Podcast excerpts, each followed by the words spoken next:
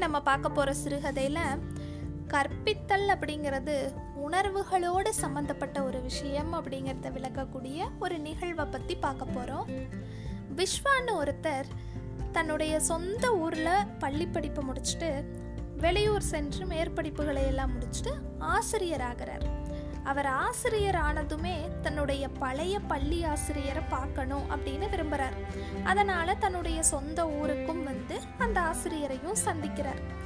ஐயா வணக்கம்.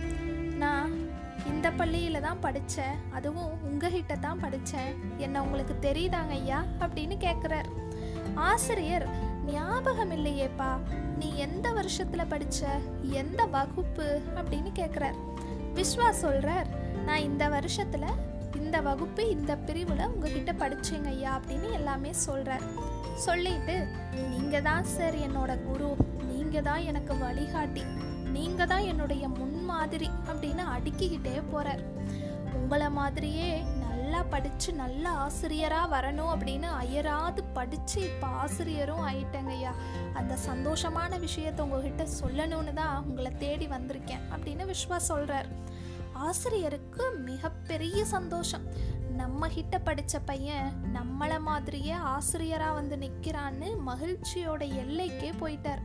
எப்படிப்பா எப்படி என்ன முன்மாதிரியா எடுத்துக்கிட்டு நீ ஆசிரியரான? அப்படி என்ன விஷயம் என்கிட்ட உனக்கு பிடிச்சது? அப்படின்னு கேட்குறார் விஸ்வா வகுப்புல நடந்த ஒரு சம்பவத்தை சொல்றார். ஐயா உங்களுக்கு ஞாபகம் இருக்கா இல்லையான்னு தெரியல. நான் உங்களுக்கு விரிவா சொல்றேன். உங்கள் வகுப்பில் நான் ஒரு நாள் ஒரு விஷயத்த தப்பான விஷயத்த நான் பண்ணினேன். நான் ஒரு ஏழை மாணவன் தான்.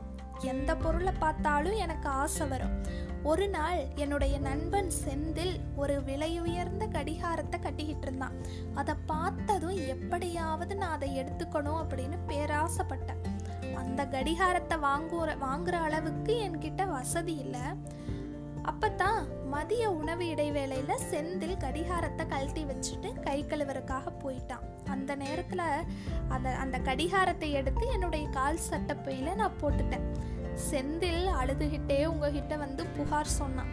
நீங்க அதுக்கு எந்த கோபமும் படாம யாரையும் சந்தேகப்படாம எடுத்தவங்க கொடுத்தரணும்னு சொன்னீங்க. ஆனா யாருமே கொண்டு வந்து வைக்கலை. கொஞ்ச நேரம் கழிச்சு நீங்க எல்லோரையும் வரிசையா நிக்க சொன்னீங்க. எல்லோரும் நின்னோம். எல்லோருடைய கண்களையும் கட்டிட்டு அப்புறம் பொறுமையா ஒவ்வொருத்தருடைய கால் சட்டைப்பையிலும் கையை விட்டு பரிசோதனை செஞ்சீங்க. என்னோட சட்டப்பையில அப்ப அந்த கடிகாரம் இருந்துச்சு.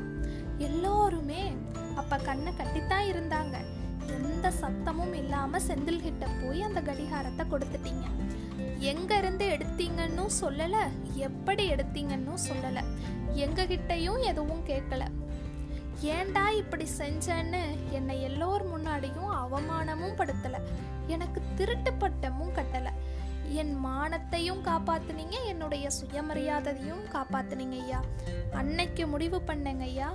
கற்பித்தல் எவ்வளோ பெரிய விஷயம்னு. அப்பத்தான் முடிவு பண்ணேன். படிச்சா ஆசிரியராக தான் படிக்கணும். கற்பித்தலை தலையாய கடமையா எடுத்துக்கணும்னு முடிவு பண்ணிட்டு உங்களை என் முன்மாதிரியா எடுத்து படிச்சேங்க ஐயா. உங்களை மாதிரி நல்ல ஆசிரியராக தான் வாழ்ந்து காமிக்கணும்னு ஆசைப்படுறேங்க ஐயா. அப்படின்னு கண்ணீர் பெருக சொல்றார். அதை கேட்டதும் ஆசிரியருக்கு ரொம்ப சந்தோஷம். அருமைடா அருமை. ரொம்ப பெருமையாக இருக்கு. நீ இன்னும் பெரிய ஆளாக வரணும் அப்படின்னு வாழ்த்துறார். விஸ்வா ஆசிரியர்கிட்ட கேட்குறார் ஐயா இப்பவாச்சு சொல்லுங்க ஐயா. என்னோட முகம் உங்களுக்கு ஞாபகம் வருதான்னு? அப்படின்னு. அப்பவும் அந்த ஆசிரியர் இல்லையேப்பா எனக்கு ஞாபகம் வரலை அப்படின்னு தான் சொல்கிறார் என்னங்க ஐயா இப்படி சொல்லிட்டீங்க? எவ்வளோ பெரிய ஆபத்திலிருந்து என்னை காப்பாத்துனீங்க? அப்படியுமா என் முகம் உங்களுக்கு மறந்துருச்சு? அப்படின்னு. இல்லைப்பா எப்படி எனக்கு ஞாபகம் வரும்னு நினைக்கிற?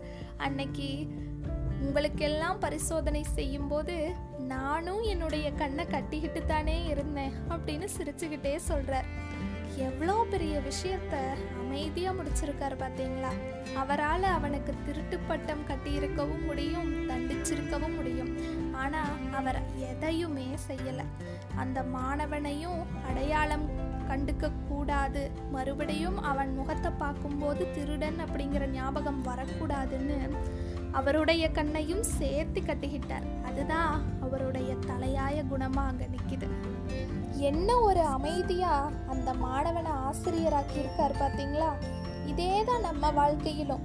ஒருத்தரை தண்டிச்சாதான் திருந்துவாங்கன்னு நினச்சா கண்டிப்பாக மாற மாட்டாங்க அதுக்கு பதிலாக நாம் முன்மாதிரியாக இருந்தால் நம்மளை சுற்றி இருக்கிறவங்களும் நல்லவங்களா கண்டிப்பாக மாறுவாங்க. உண்மையிலேயே கற்பித்தல் அப்படிங்கிறது ஒரு கலை. அதை எல்லோராலையும் செஞ்சிட முடியாது. மாணவர்கள் நல்லா கல்வி கற்று வீட்டுக்கும் நாட்டுக்கும் நல்ல பண்புள்ளவர்களாக மாறுறதெல்லாம் ஆசிரியர்கள் கையில் தான் இருக்குது அதைத்தான் அந்த ஆசிரியர் சிறப்பாகவும் அமைதியாகவும் செஞ்சு முடிச்சிருக்கார். தாய் ஊட்டாத பாலை பசு ஊட்டும் அப்படிங்கிறது போல இல்லம் புகட்டாத இயல்பை ஆசிரியர் புகட்டுவார் அப்படிங்கிறது தான் உண்மை. இந்த மாதிரி பல நல்ல ஆசிரியர்கள் எல்லோருடைய வாழ்க்கையிலும் கண்டிப்பா இருப்பாங்க. அவங்கள பார்க்குறக்கோ இல்ல அவங்க கூட உரையாடுறக்கோ வாய்ப்பு கிடைச்சா நிச்சயமா பயன்படுத்திக்கலாம். நாமும் பலருக்கு முன்மாதிரியாக இருக்கக்கூடிய அளவுக்கு நற்பண்புகளை வளர்த்திக்கலாம்.